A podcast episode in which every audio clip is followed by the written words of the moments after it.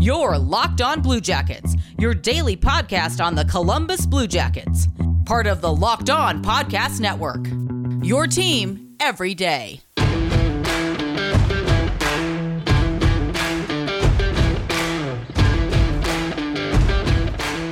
Hey, Blue Jackets fans, happy Friday. Welcome to Locked On Blue Jackets. We're part of the Locked On Podcast Network, your team every day. I am, as always, your host, Jay Forster.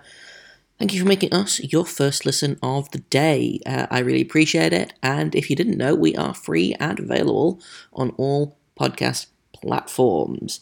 So today, uh, I've got the first half of a really fun conversation I had with um, Chris McKelly of Locked On Avalanche. Uh, we're talking mostly about the game. Uh, we're talking a little injury stuff, uh, a little bit of goaltending talk, you know, the usual suspects when it comes to a conversation with me.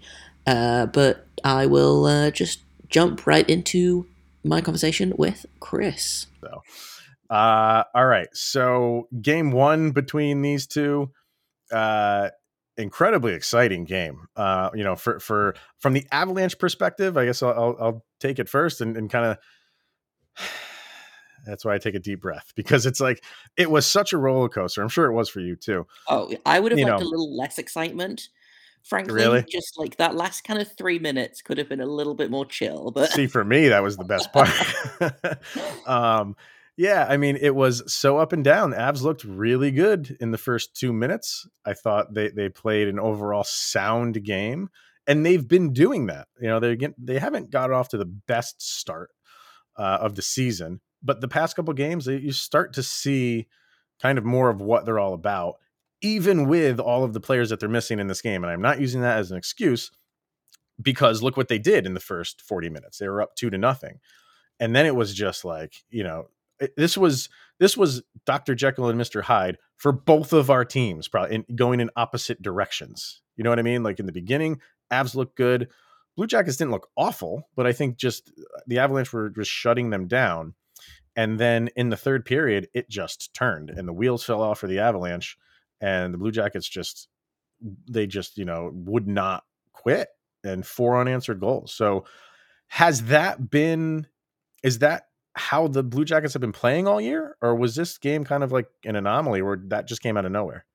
yeah, that kind of came a little bit out of nowhere. Like, so when it came, it was two nothing, and then I believe you guys scored a, a a power play goal, maybe that ended up getting waved off for interference.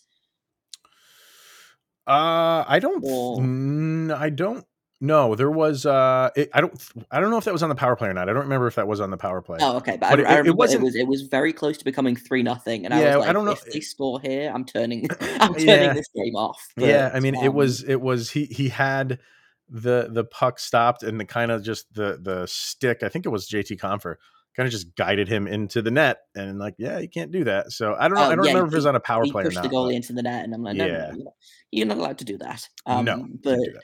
so yeah, and then we got one back uh, from Jake Bean, and I was like, okay. Well, uh, this third period could go could go either way because the Blue Jackets are one of those teams where like you don't really know what you're going to get from period to period, uh, Hmm. even you know game to game, shift to shift sometimes. So I was like, you know what, this third period could be the best third period that they've played all season, or the wheels could completely fall off. And lucky for us, it was for the most part a, a pretty a pretty good third period. I think this is the first game that we've outshot uh, our opponents all season. Um, and I was just looking this up. Uh, we had we outshot you guys thirteen to six in the third period. You know, Yeah. so it's it really is kind of way better a way better response than than I was expecting. And obviously, we scored on we scored three third period goals. So four third period goals right because no, you, uh, the first goal was uh, in the second period. You did have a goal in the second Yeah, at sixteen fifty five of the second was was the two one goal, and then gotcha we scored then- three goals in the first ten minutes of the Uh, third gotcha, period. So gotcha, like, can we can we hang on? Can we hang on for like twelve minutes? And Did No. you feel? I mean, you know, being in you know the opponent's arena, uh, an Avalanche team that is you know expected to do a lot this year. Um, what was the comf- comfortability level when you had that four to two lead?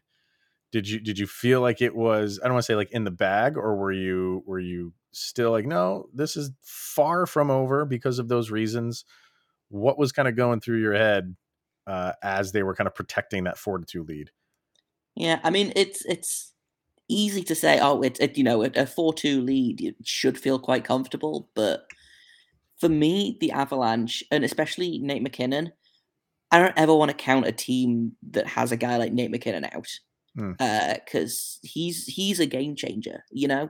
Um, and uh, he didn't get on the score sheet in the end, um, but he's. I think he had an assist. I don't know if he. I think he might have had an assist on the on the. Day. What a player to watch! Like, yeah, he's fun. And so I, I was like, okay, we we can't kind of sit back on our heels and defend for the rest of the period, and I don't think we did for the most part. Um, you know, we kind of we kind of kept the the pressure on. It just happened to be the you know three minutes at the end of the third period with six on five. Uh, Gus Nyquist missed a, an empty net by about you know Oh yeah, eight inches. You know.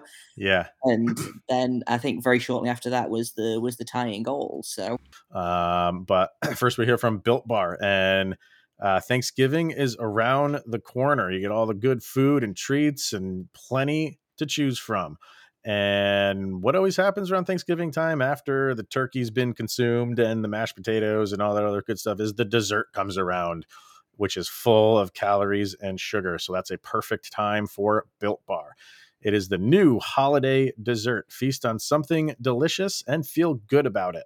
One slice of pie. Are you a pie fan, Jay? Do you like? Is there any pies? I am. I am a big, big pie fan. Yeah, yeah. I mean, who's not really? But uh, one slice of pie can have upwards of 300 calories or more, and that is pretty much on the low end. Built bars are only 130 calories and 4 grams of sugar with plenty of protein. Replace the coconut cream pie with a coconut built bar, or go for the raspberry built bar instead of the raspberry pie. Lots of great flavors to replace any pie on your table. They are low calorie, low carb, low fat, high in protein, covered in 100% real chocolate. And Built Bar is a great option when you're hungry. Thanksgiving isn't coming soon enough, go for a Built Bar or two and go over to builtbar.com right now. Use the promo code LOCKED15 and you'll get 15% off of your order. Once again, that promo code is locked15 for 15% off at builtbar.com. Well, and that's the thing. Like, yeah, a lot of people will start focusing in on Nathan MacKinnon uh, at that stage in the game, or you know, pretty much throughout the entirety of the game. But you know, specifically when his team's down and they're they're they're you know scratching and clawing to get back into the game. And then you saw, you know, what other guys on this team can do, like Bowen Byram, who was just eh, head and shoulders above everybody he else was, on the ice. He had a phenomenal game. Unbelievable. I, I mean, that was his coming out party. Uh, yeah. He he looked absolutely phenomenal, and and you know, when you're down, guys like his, you know, he's he's he's Robin to Cale Makar's Batman. And that's when, the thing because I was I looked at the the guys that were out and I was like, okay, uh, Rantanen's out, Devon Toews is out, uh, and then I was like, oh, Cale Makar's out. Okay, that's going to be interesting on defense. And then yeah. it turns out that you kind of have Cale Makar, but slightly younger in, in Bowen Byram, and I was like, this yeah. feels unfair. That, yeah, you have a talent like Cale Makar and then you have a guy like Byram as well, who again a... I thought was he was the MVP for the Avalanche last night. Yeah, yeah, and obviously the the losing effort, but they have a gluttony of riches on the defensive end, and they even have some guys that aren't even with them yet. They're still maturing on the AHL level that are are waiting for the next couple of years. Um, and there's you know there's only so many spots on the defensive end. The Avs are have so many guys just waiting yeah, I mean, to fill those roles. In terms of problems to have, it could be it could, could be, worse. worse. You know, yeah, could be like Vegas salary cap worse. Uh, exactly. we're not there yet. Um, all right. Um, so yeah, the Avs tied up after two goals after they pull their goalie. We head into overtime, and this has been a problem for the Avalanche. the Avs are have not been a good overtime team. uh, really ever since they switched to this three on three format, going back that far. And it showed. Uh, Columbus won the opening drop, didn't surrender the puck. I think they had the puck the entire time. I don't believe the Avalanche had possession in the overtime session. And then a a bad, well, it was bad. It was a bad defensive play by by Nazem Kadri. Lost sight of his man kind of was in no man's land going after a puck and maybe shouldn't probably shouldn't have. And then i think it was bean right who uh, got the the game winner. So on your i mean obviously that's a plus for you guys because you got the extra point in enemy territory. Uh, are are the blue jackets kind of the opposite of the avs? Are the blue jackets a pretty decent overtime team? Uh, yes, but also this is kind of new and exciting this season. Uh, we were not very good at overtime last season. Uh, we've gone to overtime four times so far this season out of nine games, and we're we're four and zero. Oh. So uh, it's it's looking pretty pretty good. I would prefer if we didn't go to overtime quite as much, but when we do, we seem to be coming away with the with the extra point. Um, but yeah, it was. I had a, a pretty bad feeling going into overtime because you know you you just scored two extra man goals. The momentum is all Avalanche. And right. the thing about overtime is like it one missed play or one bad pass and it's in it can be in your net. So, you know, like the, the margin of error in overtime is so small. The yeah, you can, you know, Nazem Kadri just loses their man, loses his man for a 2nd and mm-hmm. it goes horribly wrong. So I was not feeling great about it and it just kind of it all went Columbus's way. Uh, it was the only shot on on goal in the overtime, and it was it went in. You know, so you got to be happy about you, that. No, like for for Avs fans, it, it comes down to the overtime puck drop, and when you lose that, you're like, we might not get an opportunity, and that's exactly what happened. For for whatever reason, as much talent as they have, as much as many skill players as they have who are dangerous in, in open ice. And when you're playing three on three, there's a ton of open ice. They just can't seem to get possession of a puck. And even when they do, it's kind of ugly. It, it, I, I, don't know. It, it's just a, an odd thing for the Avs, but it just seems to be going that way for Colorado this year. That things are, you know, pucks are not bouncing their way. Their power play looks horrendous. Um, but you know, I think they were 0 for 3 yesterday. They're on the bottom. I think they're 29th or 30th for the power play. And when you have that much talent, you shouldn't be there. Absolutely.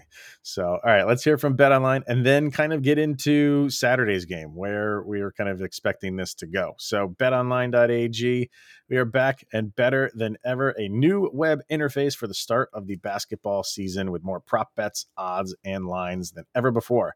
And BetOnline remains your number one spot for all of the basketball and football action for this season.